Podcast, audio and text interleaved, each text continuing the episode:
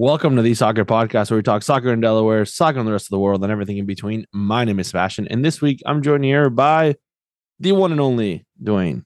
Whoa, whoa, whoa. We got to redo that intro. You didn't like that one? The one and only Futsal King. Fuck, Get out of here. Futsal King. All right, Futsal Academy coming 2024. So is that is that a progression from the right back academy? No, it's still going to be, you still got the right back academy. You know, like futsal clubs are like branches off of their regular clubs just for Yeah. futsal. We're just going to focus on futsal. So Right back academy is still open for business. That one's still open. You're still looking for recruits. I mean, like, you can come to the right back academy, come play in the futsal academy. You could possibly transition back to a striker. You All right. score enough goals. Okay. All right. You might be I a mean- better striker. You never know, man. You might be you might be able to find yourself some new recruits very soon in the right back academy. Oh, we're. I got I got some prospects out there. I mean, it's high school season's coming up, so there's going to be some prospects. You're gonna be doing some community outreach for the academy. We got flyers coming out.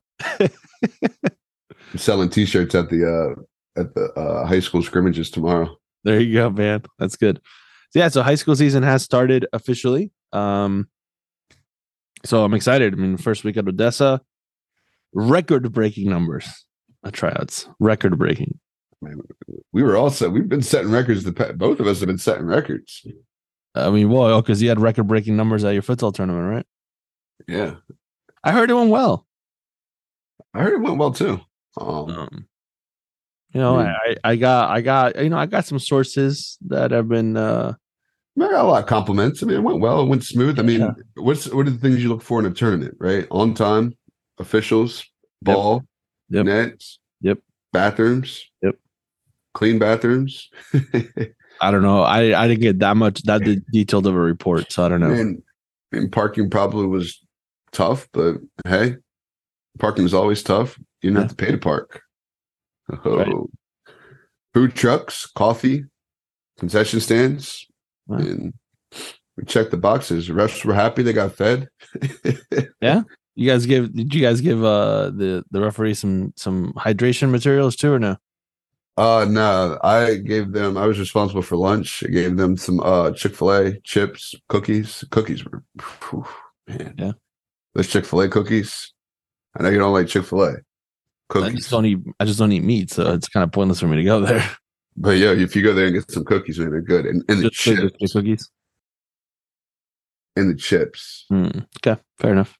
Um those are those are very good. Um and then Sunday we have Wawa. So I mean you can't go wrong with Wawa, turkey sub. We don't do ham, no pork. Turkey sub and I mean, hey, referees were happy. I was happy. Fans were happy. Uh the paper towels were not happy. Kids spilling water. Dude, kids spill water every five minutes on the court. It's like, oh come on. goodness. But do want to shout out to the coaches. I think it was Chris Downer and Dennison from Dennison Futsal Academy. There was a big spill on the court. We had to delay a game three minutes. And shout out to them just bringing in the action. We were all on our hands and knees wiping that, Nice. wiping that court up. Because I was like, we cannot fall back on time. I said we could start to watch ourselves, but we cannot. Yeah, you can't afford to fall back because you'll be you'll never get that back. We'll never get that back. I mean, the indoor game was pushed back 45 minutes just from cleanup for two Yeah. courts. So, nah, shout out to everybody. Shout out to Jeremy counting down for 24 hours. You know, 12 hours on Saturday, almost 12 hours on Sunday. The DJ. Yeah. Shout out to Alex for the shirts. I feel like I just won an award or something. Imperial Graphics. Imperial Graphics. Shout out to my hood. I'm just kidding. that's how that's how it feels, man. Just shout out to everybody. No, it was a great event. Um, Good, man. without a lot of people, so it was good. You know, shout out to the refs. Shout out to Kyle Razowitz. I mean, everybody that had a piece of the puzzle. Part timers at King County. Coaches for coaching. Cool. Players for playing. Good stuff, man. The ball for going in the net. I mean, listen, we only have one zero zero game. yeah. And I might have been a part of the other two lowest scoring games, a 1-0 game and a 1-1 game, but there was a lot of goals being scored. Good. That's what you want. But, yeah, I mean, futsal, you don't really expect any like low scoring games, but there was No, a 0-0 Not at the youth level. Now The the ref turned in the scorecard. The scorecard. We were like, uh, you want to put the score down? He was like, oh, it's zero zero. um so that's good um yeah good stuff good good end of the winter to a certain extent right? Like to end it yeah, we're officially transitioned back outdoors. Yeah, yeah um so yeah high school high school seasons have started across the across the state. Um hopefully coaches are treating their players correctly. Um not trying to not trying to burn them down. Um yeah i've always had a thing like this is this has been the first preseason i think that i've that i've incorporated more strength and conditioning things more endurance. Um and i feel like today for example is a day where i mean luckily it's going to rain so it kind of helps works out but today where the players at, at odessa need a break. They're they're tired a little sore and we got scrimmages. Tired. so we're gonna give them we'll give them a day off. Well not a day off so we're gonna do some team building. Yeah man four days running a lot two hour practices. Well, excellence. You're trying to go for excellence. You're trying to be a champion. Well, that's why today we're gonna do a recovery day slash team building, right? Still gonna get something out of the day. There's no C in team building. But we're gonna do we're gonna do a we're gonna do a team building activity as we get prepared for tomorrow. So it'll be a prep day for tomorrow. There's no C in team. We're doing a prep day, man. Periodization. We're doing a prep day. We went high yesterday, peaked, peaked. Little rest day, recovery today, ready to go tomorrow. You know there's a in? I don't. Champions. Yeah.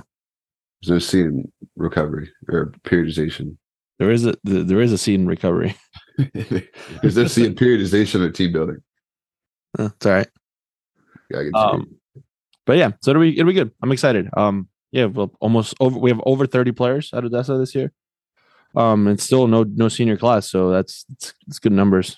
Um, so Might have a freshman team next year. Maybe maybe Might have to make cuts. no no no. I like to make sure that players have the opportunity to play and experience it, right? Like that we talked about this yesterday, is expectations and it's understanding that this idea of tryouts has this like negative connotation of like you're gonna be you either good enough or you get cut. When I haven't been able to give it, I haven't given you the opportunity to to to learn, right? Like we should be, if not, if they don't learn it, if they don't, they don't give, if they're not given the opportunity as a freshman, for example, to come in and learn something they want to learn, where else are they going to learn it? The majority of them at this point have aged out of recreational soccer. So they're just like, all right, well, soccer is no longer a thing for you. So goodbye. Right. Like, I think the point of us is to provide opportunities for players that want to be there. So, Yeah. so as long as they want to be there, we will make an effort to to make sure we get them the right coaching and, and the environment that they need to to learn. There you go. Um, not a high school coach. um, we are doing an interview today, which is fitting for what happened for what was Saturday or this past weekend, which was the opening of MLS weekend. Dupe. Yeah, I was there. It was cold. Uh, left I after in my seats left after the 65th minute, I think. after the comeback was complete. Right before the f- uh watched the third goal and then left before the fourth goal. Um so but so our interview today is with uh JP Dellacamera. We got to interview him at the convention. Thanks to Yeah, we did. That was thanks this to Dwayne. funny. You remember that day? I do remember that day. You caught him in the bathroom. Called him in the bathroom, told us to meet us there. Went to the the coach's bathroom? social. Huh? Told him to meet. No, he we he told us to meet it. He told us to meet us there at like six fifteen back at our booth. Yeah. We went to the coach's social. Yep. Um, rushed through that. Yeah. Came back, set everything up. Sat there for fifteen minutes. Was like, man, this guy just stood us up. Uh, he showed up, but he, he came through. He came through and gave us a fantastic interview. Um, and I and I talk about it at the beginning of the the the the interview. Like this is one of the times where I was legitimately like intimidated by the person I was interviewing. Um, yeah, JP Dellacamera. yeah, big time. So, uh, we'll listen to that now. Dwayne, rarely do I uh I- I usually I I get a little nervous when we when we interview people um when we have guests on. Um I do think in this scenario, I'm I'm slightly intimidated, uh, just a little bit. I mean, it's a familiar voice, right? I mean, if you if you're a staple, you watch Philadelphia Union games. I'm, I'm kind of hinting to who we have. It's a it's a voice that's very familiar. If you Um, watch the World Cup, if you watch uh, U.S. women's soccer, uh, If you just watch soccer, if you watch America- soccer, See, now I'm intimidated. See? uh, JP Dellacamera is here. Uh, JP, how are you? I'm great. Uh, convention is fantastic. I'm I'm just starting to see a bunch of old faces, you know, familiar faces from from the past, which is always good. It's like a social thing for me, and it's great to see so many so many people. And I see a lot of Union fans here. Just did a session with Jim Curtin for an hour, and a lot of Union jerseys and Union shirts that I saw. People season ticket holders, so it's like being home. You're talking to one right here, so perfect. Yep. season ticket holder. Yeah, I'm going to be a season ticket holder this year, I think. Yeah, so that'll be He he's buying season tickets for another reason. You know, he heard the news. Um, unfortunately, you're no longer going to be calling the Union games on Ah. a regular basis. So, it, you know, there's no point in him staying home anymore. yeah. I can't right? say Right. there's no point in staying home at No. this point. I'm going to go to the game. it's better at the stadium anyway. You know, Yeah, the absolutely. experience, right? Yeah. The live experience. I mean, they always say that about hockey as as the ultimate game, and I, and I agree with that because I broadcast it too. But to be in the stands for a hockey game, like a Stanley Cup playoff game, but when you have eighteen thousand uh, at Subaru Park in a playoff game, that atmosphere is crazy. yeah. You know, it's as crazy as as any place, anywhere, any sport. And so you could watch it on TV. That's great. But if you could be there in person, even greater. Even better. Um. All right, JP. Let's uh let's start off with uh let's start off with women's soccer first. Uh, UWS is a league that we're a part of as well, and and you've been a part of it from almost from the beginning, right? Uh, 2018 is when we started. Yeah. With the Kinetic Infusion. Uh, so tell us about that experience and what brought you or what drew you into the league. Uh, initially, Shep Messing and I wanted to run our own team, but we were both broadcasters and we thought nobody's going to have us run a team. So we are looking for opportunities. Uh, UWS seemed like a viable thing, uh, budget wise, uh, concept wise. It was in our area. And so we, we set out to do that, to, to have our own team. And then as we were looking for a place to put it, a stadium to put it, we ran into a group FSA where they owned a facility and they had always thought about running a team but didn't have somebody to run it. So it was a perfect place for a marriage between the two of us. They financed it and then Shep and I ran it. Awesome. And so how how has been how's that experience been so far? We've done five years, you know, including COVID, made the playoffs every year, got to a final one year, which was our second year, as I remember, got to a final. Uh, extremely rewarding, you know. I mean, you're in it for a lot of reasons, a lot of reasons, you know, the opportunities for women, you know, first of all, and and their growth and helping them either get from high school to college or college to pro or just have a good experience, right? Uh, but everybody, I think, wants to win as well. And so we were all jacked when we were going to that playoff and then getting to the final and, you know, lost to a better team on that day. I mean, wasn't even a close game. Uh, had we finished chances maybe early, maybe something changes, but that was a, a fair result on that day. um broadcasting um the reason why i brought up the fact that i was slightly intimidated is because a long time ago when i was uh when i was trying to figure out what i wanted to do in my life i still don't really understand really know but uh one of the one of the paths that i uh for a period of time decided to try to pursue was was broadcasting. Uh, i i enjoyed being behind a microphone. Uh radio was was was was a calling for a little bit. Um and tv broadcasting for a brief period of time was something that i was trying to do. Um how did you get started in it? Uh, I wanted to be a hockey announcer, NHL announcer. That's how I started. I grew up in Boston in the days where the Boston Bruins were like, you know, the Flyers of the old days, the Broad Street Bullies, where they were winning all the time and selling out and high TV ratings. So I always wanted to do that. So I did minor league hockey for about 10 years, never got a break. Uh, decided to go with an indoor soccer opportunity that led to outdoor soccer opportunities. And this is what I tell future broadcasters when they think about like giving up. Um, when I stopped looking for an NHL job, I got one years later. the call came to me. It was somebody that I knew. It helps to know people. Otherwise, I wasn't doing hockey, so there was no reason to call me. But I filled in for somebody in Atlanta. They liked what I did. A couple years later, their guy left and they called me. And so I thought, I chased that dream for so many years, never got it. And then when I stopped chasing it, I did. So I wouldn't, you know, if you've got talent, if you've got ability, uh, and you hit a couple of setbacks, you know, if you believe in yourself and think that things can go your way, keep it up. The voice of the union for for such a long time. Since the inception. Yeah, Yeah. 13, 13 years. How how how is that growth? We talk about the Philadelphia Union quite a bit. We've we've interviewed um, Alex Carrington, who's one of the the group sales managers for the for the Philadelphia Union, and he's been there for a long time as well. And just the growth of the of the of the team, and you've seen it.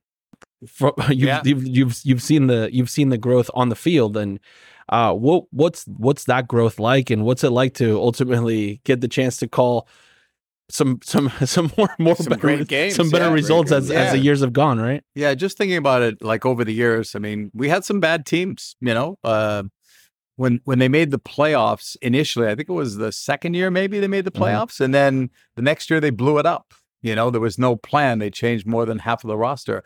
Uh, under Jim Curtin, we've seen not only growth but consistency. I think that years ago people criticized the team unfairly, saying that they didn't spend money.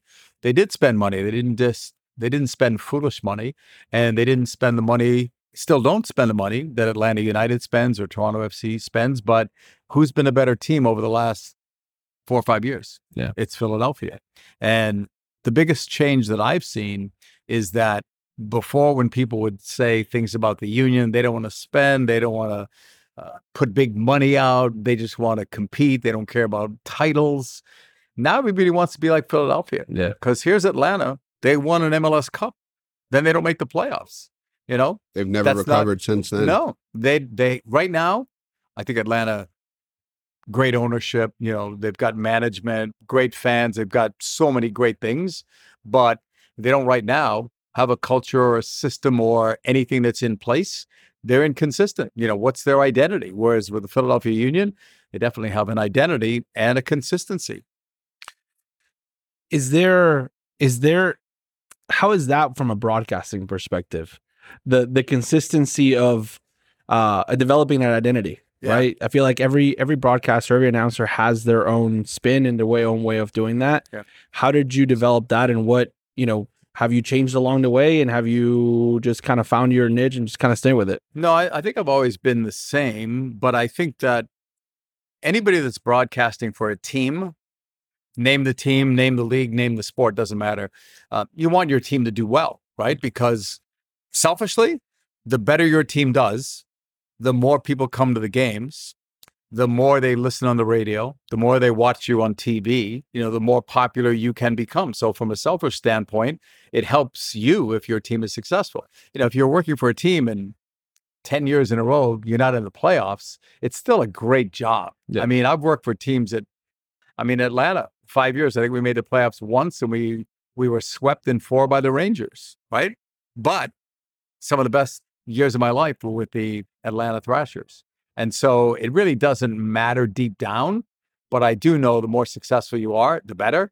And when Jakob Glesnes scored that goal two years ago, and there's 18,000 there, and the, the decibel level is at an incredible high, that's different calling that goal than if there were 7,000 people there Yeah. five years ago or six years ago or in a meaningless game.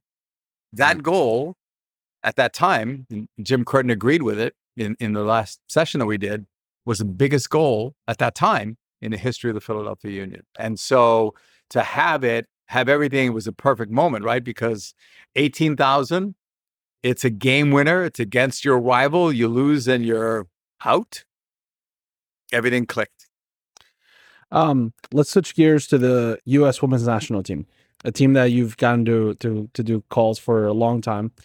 Um, where have you seen that growth, and where have you seen the growth of women's soccer in general? Uh, you got to call the Copa the Copa America Femenina Yeah, yeah, yeah. uh, as well, um, and and even that tournament's grown tremendously, and South American soccer's grown tremendously. I'm from Argentina, so for for me watching watching that in the United States was uh, was Yeah. a moment of pride considering where Argentinian soccer was at the women's level. Yeah, I remember. I remember. Yeah, Uh, so where Who's called those games? yeah. yeah, I we're- remember. where uh, where have you seen where have you seen that growth and where do you think it's going? Uh, the growth has been amazing. If you go back to, I mean, when they won it in 1991, they didn't even call it a World Cup. It was called, I want to say, the World Championship. Yeah. Um, I wasn't doing those games, but nobody really knew about it. It was a secret. You know, very few people greeted them at the airport. You know, and you fast forward to even 2019, where the U.S. in France felt like the home team. Yeah. Even in the game against France, there was loud cheering when the U.S. scored.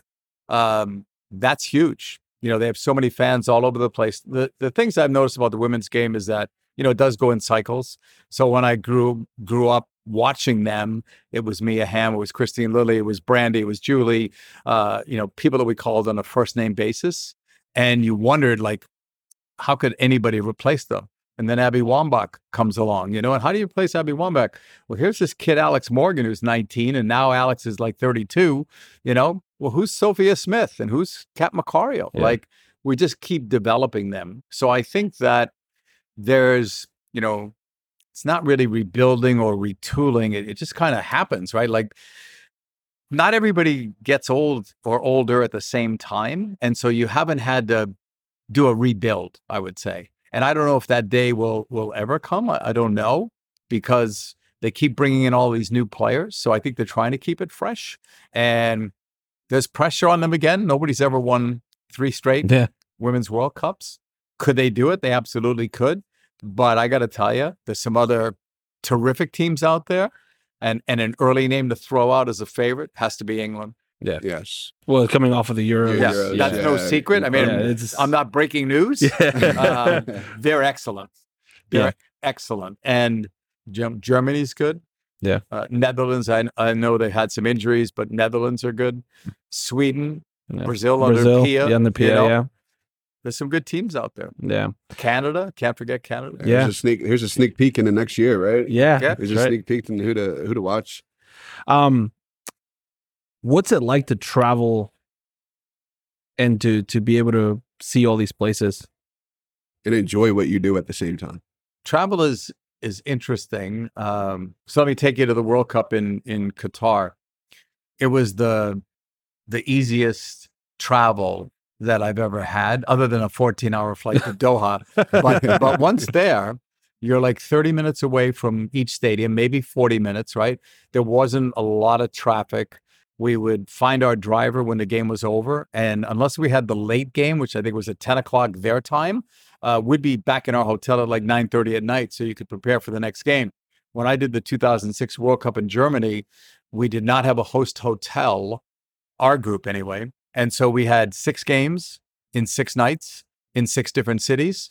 No flying. We were taking a train or a car, and because we had no host hotel, whatever we had, two suitcases, Yeah. pack them up.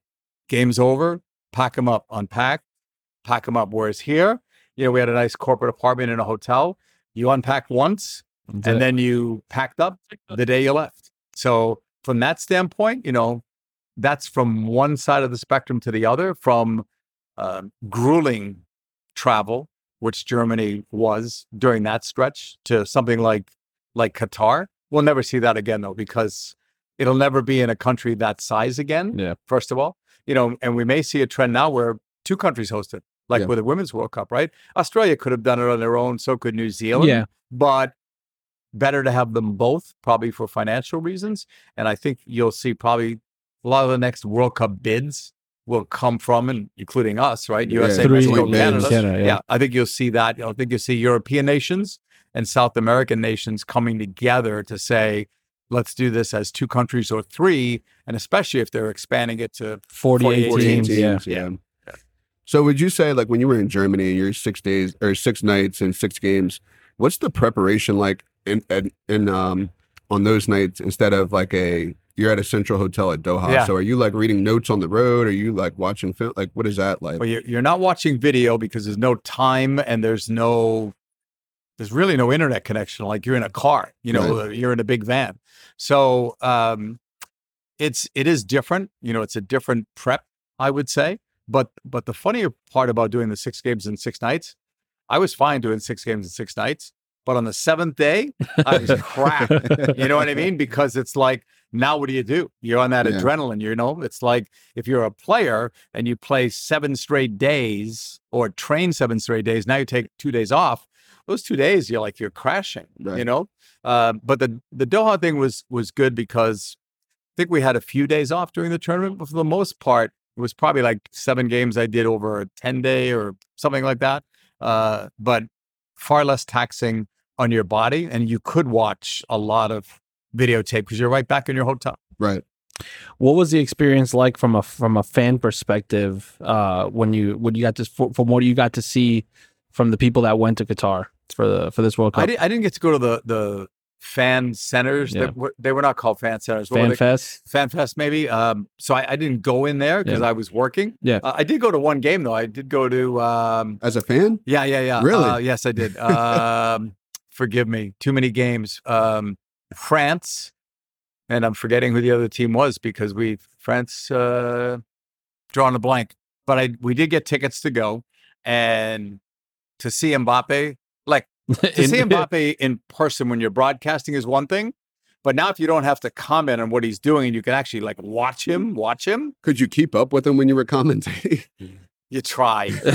you know like for radio i don't know how you can because every move that he makes right you have to describe it and it's hard because by the time you describe his first move he's done his second yeah. by the time you try to describe his second he's either on his third or the ball's in the net right So it would have been either Australia, Denmark, Tunisia, Poland, England, Morocco. it was or- later it was later in the tournament So Morocco, Nah. England, what was the score two nothing. The Morocco game, two one against England, three one against Poland. no it wasn't england it was poland sorry Poland. poland, 3-1 3-1 against Poland. thank you for reminding me because i I have a, a Polish friend who was my research guy. That's how I remember. Okay. Mm-hmm. And he was devastated. And I knew not to like make fun of him because like he took it to heart. You know what I mean? So that was the game I went to as a fan. Fox had tickets for us. And I thought, as busy as I was, I thought, I got to take this opportunity. You know what I mean? I could go. So from a fan experience, it was fine. You know, it was typical. Nothing, nothing I saw out of the ordinary. Um, we didn't witness anything bad It's good. you know, speaking for myself, Yeah. I didn't see anything bad in Qatar. I mean, the Grant Wahl tragedy is like hard to even speak about. I I wasn't there for that, but I mean, we didn't see any anything that was bad in Qatar. I would say shouldn't have been there. I'm not saying Right. that it should have been. Yeah. but I'm just saying as a as somebody that was there for three weeks, you know, we were treated we were treated very well. Everyone spoke English. Food was fine. Transportation, like We Just a normal navigated day. it well. Normal day, right? Yeah. we navigated it well. I would say. Um, what is that preparation like for for for a game, and what is the difference between doing radio versus uh, television? Uh, to prep for a game, everybody has their own thing. Um, I think I prep the same way. I'd like to think I prep the same way for a World Cup game as I do a Union game, but I probably don't. I I probably give it another ten percent maybe because I don't know those two teams. Like I know the Union and New York Red Bulls, for example. So you'll probably spend at least another ten percent on that. Uh, it's a World Cup game, so it's probably in your mind, uh, even subconsciously, that it's it's the World Cup. You know, it's Messi, it's Mbappe. You know, it's a different level. I would say. Um, radio, TV, totally different call. Um, TV for me is the is the right thing because I like to speak less and let the pictures tell the story. And there's no reason to talk over some of the biggest moments you know, let the crowd go, let the players celebrate, let the director cut the shots. Whereas radio, one of the toughest games I've ever had a call was that MLS Cup final, uh, Philadelphia and LAFC. It was, we streamed it. It's not radio. Uh, it was not on the radio station, but Yeah. it was a radio call Call. and it was difficult because we were in a corner of the stadium, so we're not in the center of the field. We're pretty far away, like so far away that when the goalkeeper Crepeau got hurt, you know, we couldn't tell how serious it Right. was from from a distance. Um, but to have to describe everything to somebody that's sitting like on the edge of their seat and wanting to know, you know, what's going on. And and there's a there was a personal level for me too because I know what these players put into it. Yeah, absolutely. I know what Jim Curtin put into it. And while I've always said we don't think about things when when they're going on, right? Like people will say, "Did you know that that game was going to be this?" No. Did I know that 30 years later people would be talking about this one game? No. How how do you know that, Yeah. right? Um, so usually when a game is over, somebody will ask you, "Is that the greatest game you've ever seen?" And I'll say, "It's too early." You know, like maybe, but I don't know, right? Do you But- rewatch the game? No, I used to. Um, I used to, but then I did so many games that it was hard to, you know what I mean? But if if there's something that somebody says that was an amazing call, or it keeps getting replayed, I'll watch it. so Like like the Glesnes goal. Like Mhm. I don't know how many times I've seen it, but not not even my choice. Yeah. But somebody will Send to interview me and they will play that clip, and it gives me chills when I hear it. And the, and the one that I always remember was Wayne Rooney in Audi Field against uh, Orlando. I want to say, I think it was Orlando. Um, gets a game winner at the end on a long ball to Acosta. Yep. It's the greatest Yep. goal I called in my MLS career. Is that the same game where he also ran back and made a save on the like? the sliding That's the one. tackle. That's a, That's yeah, the one. that's He a, yeah. back and made a sliding tackle. And, Yep. when I say it's the best call that I that I made in my MLS career, it's because I can remember it right now. Yeah. Clear as day. I saw his eyes because our press box was so low. yeah, it's uh, not a lo- it's not a it's high low. field. Yeah, Yeah, it's low. He's running towards me. I see his eyes, and I know he's going to get the ball. There's no way he's not getting that ball. Yeah. I could see it in his eyes. I didn't know what was going to happen next, but I could see that.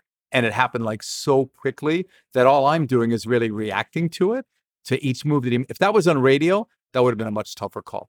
but that one, because I got a lot of feedback that night, so I went back and watched it a few times. And when I read a story about it, sometimes I'll I'll go back and I'll watch it again. But I would say this to you: that MLS Cup final took more out of me than any game I can remember doing. And I think it's because, you know, deep down, I am a Philadelphia Union person and I know how much this meant to the fans. I know how much this meant to the coach, coaching staff, ownership, players. And I felt gutted for them. I would have been okay if they lost 2 1, 2 nothing, Right. whatever you want. In But regular not, time, but not the way, but not the way it that happened. way. Yeah. Not that way. Because there was a time where, uh, even though, like I said, you're not thinking about these things during the game, but as LAFC is doing okay, you're thinking to yourself, hey, maybe it's not, It's maybe not it's not day. the Union's day. Yeah, But then when Elliott scores, you know, and then, you know, he scores again, and now you're like minutes away. It's like you're thinking to yourself, oh my God, It's happening. it's happening. they're going to win MLS Cup. I might get a ring. I got to Yeah. support a shirt. I may get a ring. You know, like it goes in your head for like Absolutely. a Absolutely. split second because by the time you spend another 10 seconds to think about it, Gareth Bale is scoring a goal. So Right. you don't really think about it, but that was a very emotional game for me. And more so because it was a radio call. If it was TV, Yeah. would have been easier, but it was radio and it was like gut wrenching, I would say. What's your most? So you said that the Wayne Rooney goal was your favorite MLS goal. What's your most memorable? Just any memory of any game? Like, big like Chastain's goal, I would say. Brandi's 99? goal 99, only because it was a one word goal call. Um, but it still lives on. Sorry, I was only four years old, so you're gonna, have to, you're gonna have to you're gonna have to have to go a little bit Oh more in depth God. for me. Oh sorry. I'm so sorry. I, I I apologize. I apologize, Dwayne. Um, I had set it up before. Like I said, I like to let the pictures tell the story. And I, as much as I think penalty kicks is a cruel way to go out from a broadcaster standpoint, it's like ecstasy. You know, I mean, it's it's that's it, right? Next kick, you win the World Cup or you lose the World Cup, right? So in this case, I had set the stage where I had said, you know, if she scores, the U.S. wins. So when I said goal, I didn't say, you know, U.S. wins. I said that later Yeah. when the crowd died down and all that. And people said to me, What did you do when there was all that celebration? And why weren't you talking? I said, I was watching it like a fan. Yeah. Like time stood still. Like I can still see the confetti flying and and the joy on people's faces. Like that's it's it's my most memorable goal, I would say. And it Mhm. was a penalty kick and it was one word. right. So that's why they say less is best. Yeah. Right what's your what's your favorite? I guess what's the I guess best stadium you've ever called a game in? I mean, I know you said Audi Field was like lower that you're Yeah, that was closer low. to, but what's the best stadium? That's a tough one because I think if I told you It's uh, Subaru Park, right? Yes, Subaru Park. Let's go with that. Yeah, let's go with that. Yeah. All right. That's it. That's we're done. But I want to tell you a story because I don't know how much time we have. No, And- we have as much time as you have. guys that have heard this because you talked about being intimidated right Yeah. at the start, right? So I'm not dropping names, but I probably interviewed Pele three times, right, in my life, and so sorry to see that he passed away last week. But the most intimidated I ever was doing a broadcast. I was told myself and Shep Messing were going to interview him before New York Cosmos game, and we were going to tape it. And I could see people pressed up against the glass of the press box that were watching this. And Pele was not in good health. So I think I had one arm around him, maybe Shep had an arm around him. And it was going to be like a three minute interview. And I thought to myself, you know, his English is not good. He understands, but, Yeah. you know, I got to make sure the questions are okay. But I thought to myself, I can't screw this up. I, I don't want to say to Pele, like, if I ended it and I flubbed the words, like going to break, I got to tell him we got to do it all over again, you know? So to me, that was the most pressure I ever felt doing an interview because I thought it's not live, but I have one shot at this. And he was such a gracious man. And like so many people loved him, you know, so beloved uh, around the world. Uh, we probably knew this day was coming, you know, Yeah. at, at some point. We wish it wasn't As now, soon- yeah. but and and he's before your time too. If you were four Uh, years yeah, old, in- yeah, yeah. I have on, I actually have on some Pele pants. you do so, okay. yeah. That's good. I actually have Um, a Union shirt on underneath this. I just thought about That's that. good. um so you, you brought something up because i was so um i got to see um i got to see argentina play against jamaica at the red bull Oh, yeah. stadium right Yeah. before right before the world cup Andre Blake played right. Yeah. in that game. um and this is my first time uh seeing messi live in a stadium um and i was with my dad and it was somewhat of an emotional moment because he got to watch maradona play at boca juniors through through 1982 and, and everything else and and i asked my dad you know have you you know when because i what i saw was almost hard to explain the the fandom for Oh, yeah. for one person Oh yeah, an entire stadium for basically one person. So I asked him if it was the same thing. Was was that what Pele was from a from a US perspective? Do you think in in his he I mean, I know I saw a lot of people um that that I that I grew up with coaching that have thanked Pele for for basically putting the U.S. on a, on the Yeah. map to a second certain extent from a soccer standpoint. But do you think that's that was his lasting? That's one of his legacies from a from a United States perspective was the fact that he brought without a doubt, because a lot of people associate him with New York Cosmos when realistically he was in all those World Cups for Brazil, even as a 17 year old, Yeah. right? Uh, so many years with Santos. I mean that that was really his club, right? So uh, Pele's mark in the game was not comparable to anyone else. I think. I hate to hear the comparisons, like in all sports, because Yeah. you're comparing different eras, Yeah. right? I mean, for me, Messi is the greatest of the modern era, and Pele is the greatest of the previous Yeah. era or eras, right? Um, some people think, you know, Ronaldo, Messi, um, um, Pele, Maradona, uh, Johan Cruyff was a terrific player. Georgie Best was a terrific player. Uh, so many great players in our history, right? But I think Pele on his own, because I think he was the first guy that was the one name, right? Yeah. He was the first guy that you would say Set the trend. Pele, right? You didn't just say Maradona. Yeah. It was Diego Maradona, Yeah. right? You still say Lionel Messi. Yeah. You just said Pele. And I know it's Brazilian, but, but but there's something to be said about guy. that. Yeah. He's the guy. You know, what do they call Michael Jordan? Michael. Yeah. Michael. Mike, Right? I. That's one really word. Yeah, that Mike- makes If that you Jordan? if you go by one word, You, It's you, pretty you made it. You one made it in life. Yeah, yeah. So I Well, guess if we call you JP, JP. Yeah, yeah, yeah. yeah. But, yeah, but I, I was I was talking about those guys or or women. You know, Yeah. when Mia Hamm played, there was one Mia, Yeah. well, one Abby. You know, Yeah. well, you're getting a, an award tomorrow night, so I think it's fitting. You know, one word, JP. I mean, it kind of sums up. It's a it's a career of excellence award. So congratulations on you. that. I think you deserve. I mean, hey, JP, especially in this area with the Philadelphia Union and everything you've done with the Union, I think you deserve. You know, one name, and I hope that you know the Union do honor you eventually. You know, put you in that Hall of Fame next next to Le Toux. You deserve it. that would be so nice. Um, they've already honored me, gave me a supporter shield ring and a jersey with my name on it. Thirteen seasons.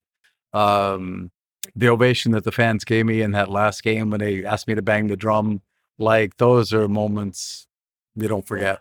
I'm sure they'll ask you to come bang the drum another time too. Yeah. To start a game. So I gotta I gotta do better. I, I think I did all right. Uh, my daughters were impressed with my form, but you could always do better. he's going to be doing uh, strength training with the uh, fusion. Yeah, there you you, go. can, you can always do better, right? You can always do better. Well, uh, JP, we want to thank you so much for your time. It's been My an pleasure. absolute honor um, to have you on. I, uh, I, I, I do.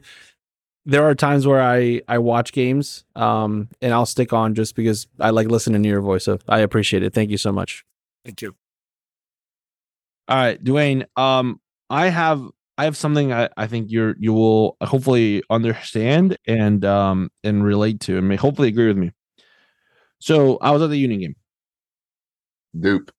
No, I'm just kidding. in the first half in the first half there might have been probably close to seven offsides called on the philadelphia union trying to go forward. and where my seats are i am in the first half the philadelphia union try to score by the On goal that i'm side. closest to yeah so at one point people were getting really upset because the referee because there was an offside call and the ref the ar his flag and the entire stadium, as is apparently common in Philadelphia um, sports, they started re- they started chanting "Ref, you suck." Oh yeah, they love that. To my left were three probably ten year old boys, um, in the section next to us, who who began following that chant and then at another another call that was not going the Philadelphia Union's favor, kind of started to chant on their own the idea of ref you suck, ref you suck. And I I I got I got frustrated in that moment. Um and potentially not upset, but like and I wasn't gonna like step up and be like, hey little kid, don't say that. Like I wasn't gonna do that because I wasn't You're gonna, punched in the face, man. yeah, yeah, I wasn't trying to do that. have But- you met some? Have you met the team parents from Philly? No, yeah, yeah. But but I do think it does bring up the conversation of like this is the reason why at the youth level we end up with the problems that we have with referees because we find that acceptable and almost encouraged at the professional level to do this. And we have just taught the younger generation that then on Saturdays and Sundays in the mornings go and play youth soccer at any level and feel like it's appropriate to do so. Why? Because when they go to the Philadelphia Union Stadium, mom and dad do it. Well, all right. So here, here's here's the first part, right? Philadelphia fans are probably the most ruthless fans. Every sport, die hard. There's a difference, but to me, there's a difference between the idea of the folklore of like when the other team gets announced and they say whoever sucks. Like, there's a difference between that's that's the home that's creating the home the home crowd atmosphere to a certain extent because it doesn't seem to be malicious in the sense that like it continues to happen. Right. And that's ultimately your rival. The referee's not your rival. He might be. The referee's not your rival. He might be. We I mean, have- I think- we've I had think- an MLS referee on like we we know they don't care. We know they don't care, but you can't tell the fans that because again, this is a Philly thing, and I'm not. I don't. I mean, the Union are really the only Philly team I support and go to games. You'd have to. I have an idea of two people you could ask that are more Philly. Yeah. That you know. That could kind of elaborate on why they do that and how they were raised because those 10 year old kids are also 40 year old adults somewhere in the stands that were those 10 year old kids. Yeah. So I think it's just a way of life for Philly. Like that's just how Philly Philly's a tough like you hear it when free agents come to Philly all the time from for the Eagles and the six Philly's a tough place to play. They love you when you're doing great and they hate you when you're doing bad. But but but do you think that the referee abuse happens? I wouldn't say it's abuse. Well, uh, sure it is. A ten year old kid yelling "referee, ref, you suck" and starting a chant is one hundred percent abuse. It's verbal abuse. It's just I think at the professional level. Again, these are professional referees, not youth referees. Right, but but th- that's the problem though. We don't know where the line is. We don't know the difference. Who is there to teach that kid that line is there? Because the same knucklehead parent that's yelling that on the sideline also feels that it's appropriate to do it on Saturday morning at their kid's game. Yeah. Um that's true. I just like, I mean, you're right. You're right to a certain extent. Like people need to understand where the line is. Um, but I think that at the professional level, if you're gonna be a professional referee, you're gonna have to be able to withstand these large crowds. I mean, if you're gonna do at the professional level, at the professional level, I don't think referees are are getting yelled at the way that soccer referees are in any other sport. no, right? Like the thing that when the Super Bowl happened or whatever, nobody like nobody went after the referee like that bad, like or really at all. Right? Like nobody rushed the referee, nobody cursed at him, nobody got in his face, nobody touched him, nobody did any of that stuff. In basketball, it doesn't really happen either. Right? You also have a more you have a more severe consequence in basketball and I pro- I think football too, right? Can't you get a flag for for that? in college you can. Um, you can in the NFL, but um, And in, mean- in basketball, you can get a technical foul yeah, as a coach, right? Or or as a player for abuse for verbal abuse too.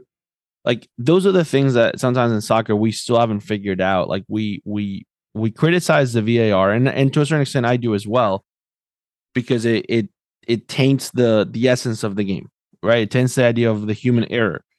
It's still not 100% clear how the VAR works. Half the time I don't really understand it. man. Half the time they don't even use that thing. Right, but that's my point. But and, and I'm not saying that there hasn't been elements of corruption in the past in soccer, clearly proven in Italy, right? In Brazil, it's been proven like as within the last few years. But but this idea of like just because you don't under like I looked at my wife and I was like, that was an offside. Like it wasn't that hard to understand. The problem is is you don't understand the rules, so you just start yelling for no whatever reason. I mean, hey, listen. I've also been on the other side of it where made some bad calls against 10 CFC and beers started hitting the field.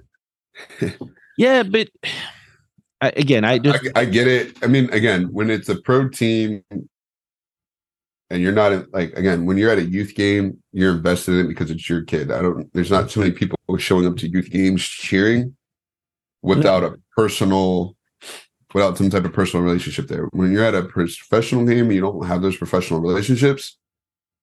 This is your form of entertainment, and I, I think that's I think that's what takes place. yeah, but the kids, that's the part that drives me nuts. Is because then you end up because I've been on the other side of it as a referee. Don't you want to? What do you want to get Alex on here and tell them they got to have a family section? no, no, no, no, no, no, no, no, no. No, what I'm saying is that like as a as a as a former referee, I've been on the I've been on the games where a kid will make a gesture to the referee or ma- or the way that they react to the referees because they saw it on TV. Right? Well, like It all starts with the it'll it'll start with the players too. Because if you're saying the same thing about the fans, you got to say the same thing about a player. oh, I don't I don't disagree with you. Because if if I don't disagree with you. if I'm a Union fan, and every time there's a card, I know two players that are immediately going up into the referee's face and arguing. Yeah, yeah, yeah. I- So, so you got to have the same expectation. If that's going to be the expectation, you got to have the same expectation for a fan, a kid as a fan, and a kid watching a player. Right. Because if my kid's favorite player is uh, Jose Martinez, Yeah. Well, one, if my kid starts going out and slide tackling kids like he be slide tackling, we're going to end up with a lot of red cards, and that's going to be a discussion we got to have. And if my kid plays super physical in the midfield and gets fouls called on him and it goes up to the referee's face and starts arguing, we're gonna have another conversation because they're never gonna be able to survive and adapt that way. But again, that's the difference between being a youth player, youth referee, and being a professional player because there's more leeway, there's more understanding. It's part of the game. Yeah, I, I, I just that the the fact that the kids were doing it really bothered me. I mean, you could have that same argument in school, like with schools and work, the same thing, right? You show up late to school, you're probably going to show up late to work, right? You should show up on time to school. All you do, if you miss school, you get a tardy. If you miss work, what happens? You get fired. Yeah, but- No, for sure, but but but when you don't show up, but when when you're at work, when you're working, no one's sitting there yelling at you that you suck. Well, maybe some people are. Um, I've you know I mean, maybe you've been yelled at before in a meeting or something, but but I mean, if you're a referee, you're working though, right? That's my point though. Why why do you why do you have to subject yourself to people yelling at you while you're working? If you're an athlete and your team is down 7-0, people are going to leave, right? Yeah, That's just a nice. That's just a nice way of telling you you suck. yeah. I don't. I believe me. I don't. I don't agree with the fact that I don't agree with the fact that fans should be like. There's a difference between Joe between the idea that the fandom and you wanting to like do a chant or or worst case scenario you boo, right? You boo or you leave the field, right? To the idea of like throwing things at people. I don't think you should throw throw things at people. No matter what. I think sometimes a guy needs a beer thrown at his head. No, they, no, because no, you know why not? Because the reality is, is if if if you are if you know that much more, if you're that much better, then you would have been on that field. I mean, hey, listen. And the reality is, is you're probably not good enough to be on that field. And I'm not talking about you, but like I'm just saying, Jen, in Whoa, whoa, whoa! I'll go to try. I'll get it in shape. we talked. We've had this conversation. You don't want to run. I don't. There you go. So that's done. Uh, Substitution at the 85th minute. yeah, okay. Uh, 11 minute, 11 minute uh extra time period. Be like, yeah, Go, you can sub me out. Jim, what are you doing? but but realistically, that's my point. Like, I just feel like, and and believe me, I'm the person that yells at the referee, or not yells at the referee. Sorry, I'm the one Yeah, you that do. Yeah, you do. You admitted it on the podcast. No, no, no. I'm the one that's sitting in my TV and yelling at the TV, but I'm doing that in my house. I don't know, man. I I I get what you're saying, but at the same time, I think we're going to, we're much of a going to find ourselves. I think if we keep going down this path where we don't try to correct it, too many people are just not going to put up with the abuse anymore. And then, like again, those little kids feel like that's acceptable. So then they then they they translate it in their minds. At some point, you do it long enough, you become unconsciously competent at it.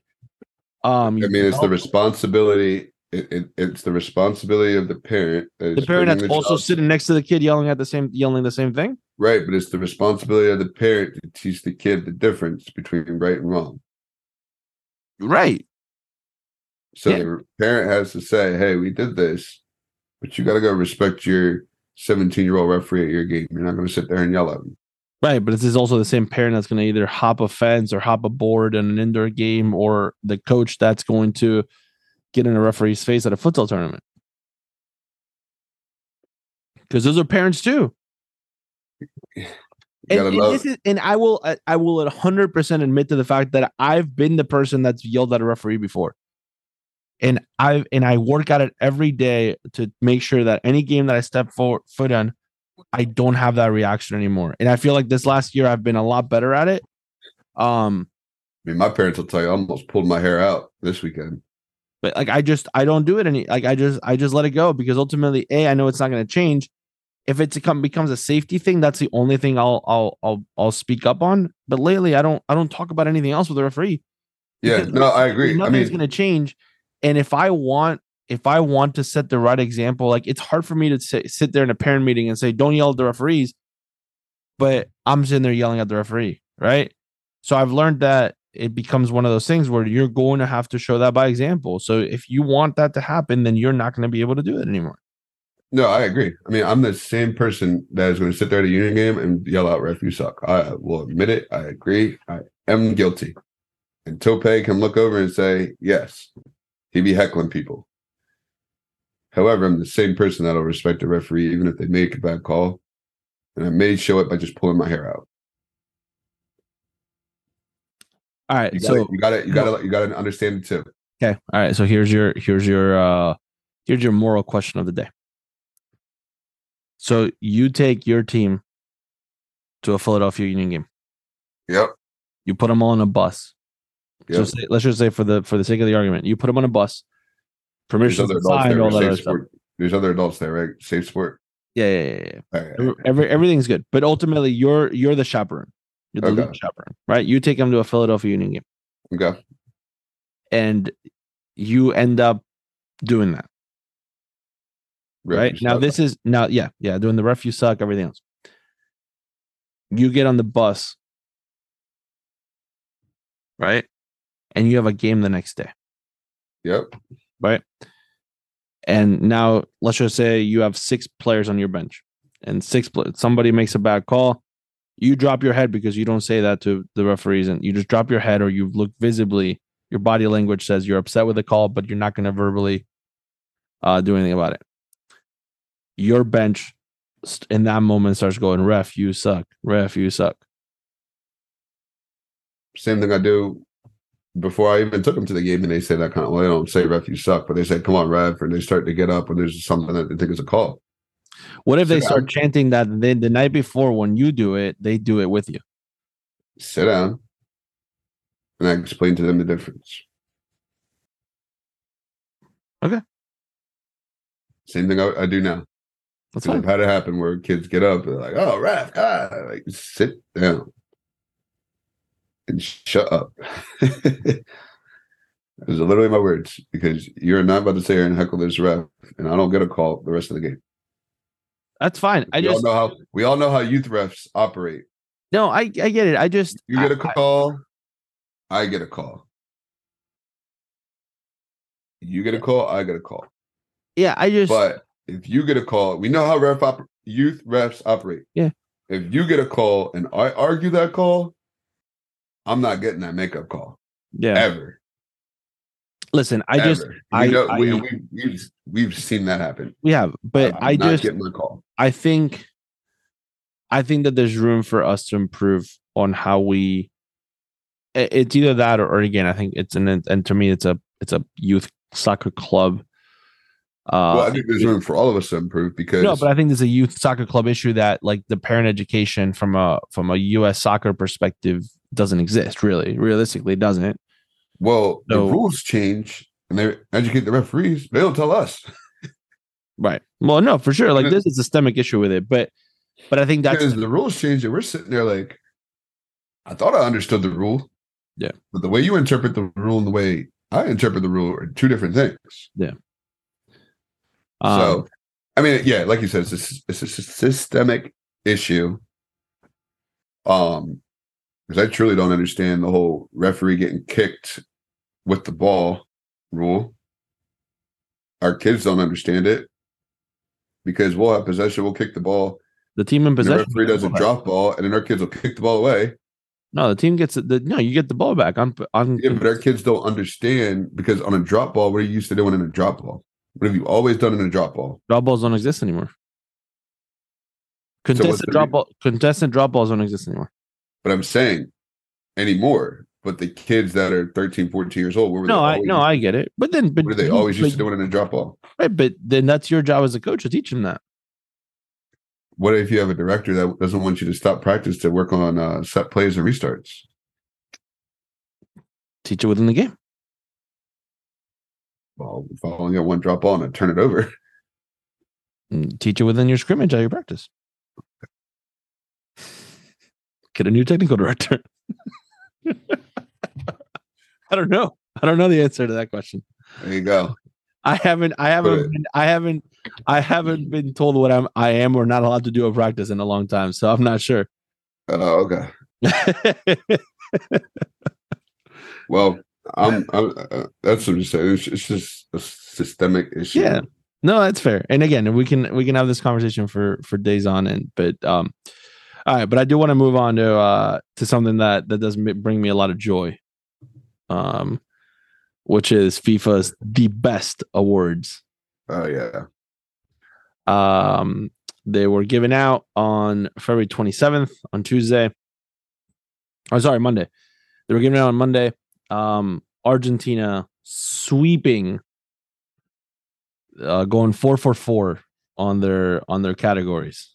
Um, so Lionel Messi, and this is and just for for so everybody doesn't know, this is this is voted on by the coaches of every national team and the captains of every national team. The Yeah, captains, the captains of every national team and the coaches of every national team vote for If your national team has a coach, if your national team has a coach. Um, because we had a Anthony Hudson. He is not our coach. I um, would say he's not the coach. Um, so Lionel Messi wins uh, FIFA Best Men's Player, um, by eight points ahead of Kylian Mbappe. Uh, goalkeeper won by Emiliano Martinez, six points ahead of Courtois. Coach uh, Lionel Scaloni, 11 points ahead of Ancelotti. Best women's player, Alexia Putellas from Spain, uh, by a large margin over Alex Morgan and Beth Mead. Uh, women's goalkeeper, Mary Earps, um, from England. And then uh, Sarina Wiegman, um, by by a long shot there, uh, the England women's national team coach. Then the FIFA Puskas Award um, was given to Marcin Oleksy um, from the amputee football uh, club of uh, what is it called? Uh, Warta Poznan. Um, great goal. If you haven't seen it, look him up.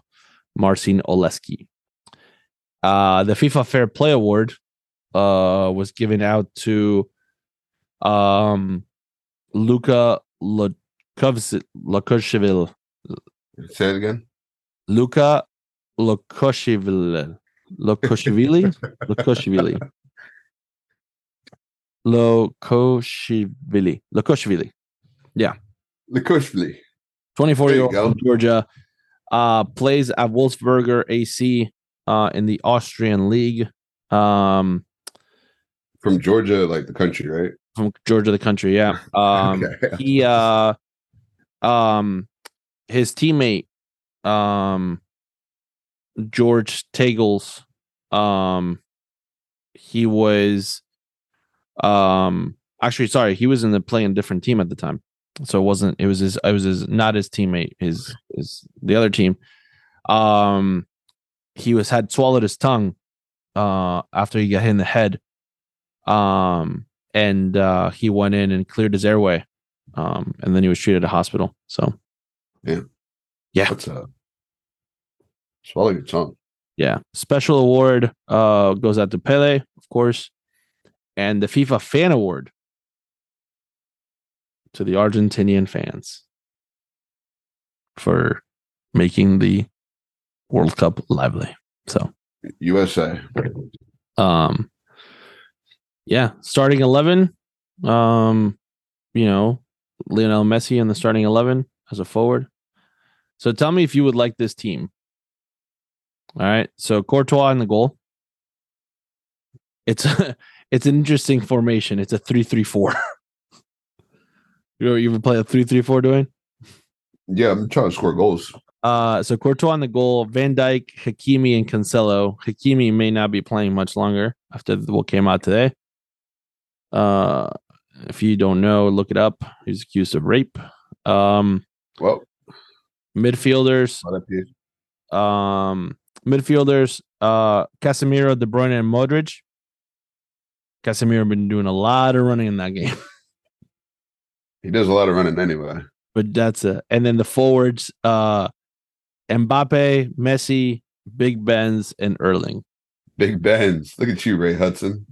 Yeah, I mean, could you imagine you you go up against uh, a starting? If you're the back four of a team, you're going up against Haaland, Benzema, Mbappe, and Messi. It might have to be a back seven, uh yeah. realistically, because you need two players for Mbappe. You probably need three players for Yeah. for Ben's Haaland to win to challenge for the ball and to win the second ball. Yeah. So you're already up to five. Yeah. You still got Messi. And who's the other player? No, and then behind that is Modric and De Bruyne. Oh, oh, yeah, those are your four. And then yeah. And then you gotta have a player playing like a free safety looking for any through ball. Yeah. I'll Um, beat him.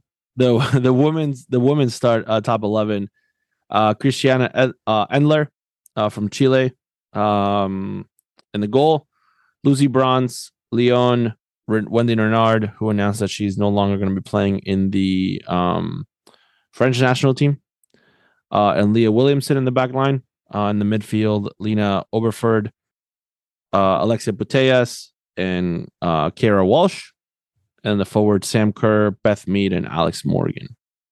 So pretty cool stuff. Sam. Kerr, Sam Kerr. cover FIFA. Ah, that's right. All right. Player of the match. You got player of the match, Dwayne? Player of the match. Team at Got Sport, man. Shout out to that team at Got Sport. Got sport? Nice. The engineers. Yeah. I think everybody's thanking them. Yeah. We appreciate you guys. That's right. Um, I think the people that work hard from the club perspective got a week off, or maybe it was a really stressful week. It was depending stressful. Depending on what they needed to do, some people probably took the week off and said, "Oh yeah, we can't do anything. I'm chilling." Stressful. And some people were probably like lost 30 pounds just by like sweating bullets profusely. yes. um, Yeah, was I was one of those people that were sweating bullets, but shout out to Raphael too for getting me up on GotSoccer for the tournament. Oh, I forgot to shout out the beginning. Raphael, Raphael, man. Raphael from GotSport, man, he killed it. So, uh, yeah, GotSport, man, getting us back up and running because we need you and you need us. We need each other. Our partnership works so well. That's funny. That's good. Um, all right, my player of the match goes out to Julian Carranza. Julian, you're Argentinian Yeah, man. primo. Yeah, man. Uh, my wife suggested that uh, the song "Muchachos" comes in uh, whenever he scores a goal. You know, don't know that song? That's uh that's the Argentina uh, World Cup song right there. Get that, get that three up. Yeah, get that three up. Yeah. Got one for you. uh, so that's my player of the match. Um, all right. Uh, on this day in history, and a fitting on this day in history, March 3rd, 1983, Bristol Rovers manager Bobby, Bobby Gould fined himself 200 pounds for his comments made to the referee in the defeat in Bradford City the previous month. Yeah, that's probably a lot back in '83. Yeah, man. But there you go, man. That's accountability right there, sir. Who'd he pay a fine to himself? this, this, the club, I guess. I don't know. He gave the club 200 He pounds. bought all his buddies a beer at the bar, and that, that's what he paid the fine to. Bobby Gould, man. That's funny. He probably paid it. He probably bought everybody a beer. He said, "I'm sorry." Bought, probably the, bought the referee a beer. And he probably bought himself a beer. So Bobby Gould, man. Bobby got some gold. uh fair play of the week. Uh my fair play of the week goes out to um KP, Mike B, and you. Oh, snap. That's it. That's all I'm gonna say. That's all Just- you gotta say. Don't say I anything think- else. I, I think you guys know why. Yeah. Uh, but specifically to KP, just for uh for for being a f- fantastic coach to work with. So yeah, that's it. Uh, I'm gonna tell you who my fair play of the week is not going to. I'm looking at his, look. I'm looking at a tournament schedule. oh boy, right. No, I want you to hear this out. not AK, right? Not AK. No, Okay, good. And in a world that this would be great, this also sucks. Okay, There's a team that plays at 9:20 a.m. Mhm. Their second game isn't until 6:40 p.m. Same day, 9:20 a.m. and then 6:40 p.m. Okay, what age? You 17. So not bad. No, that that makes sense actually from a recovery perspective. Well, yeah, unless you unless you play at 920 and play at 240, or play at 240 and play at 640. But again, not arguing. Okay. My next game, which will be Sunday, is potentially at 240 or 4 o'clock.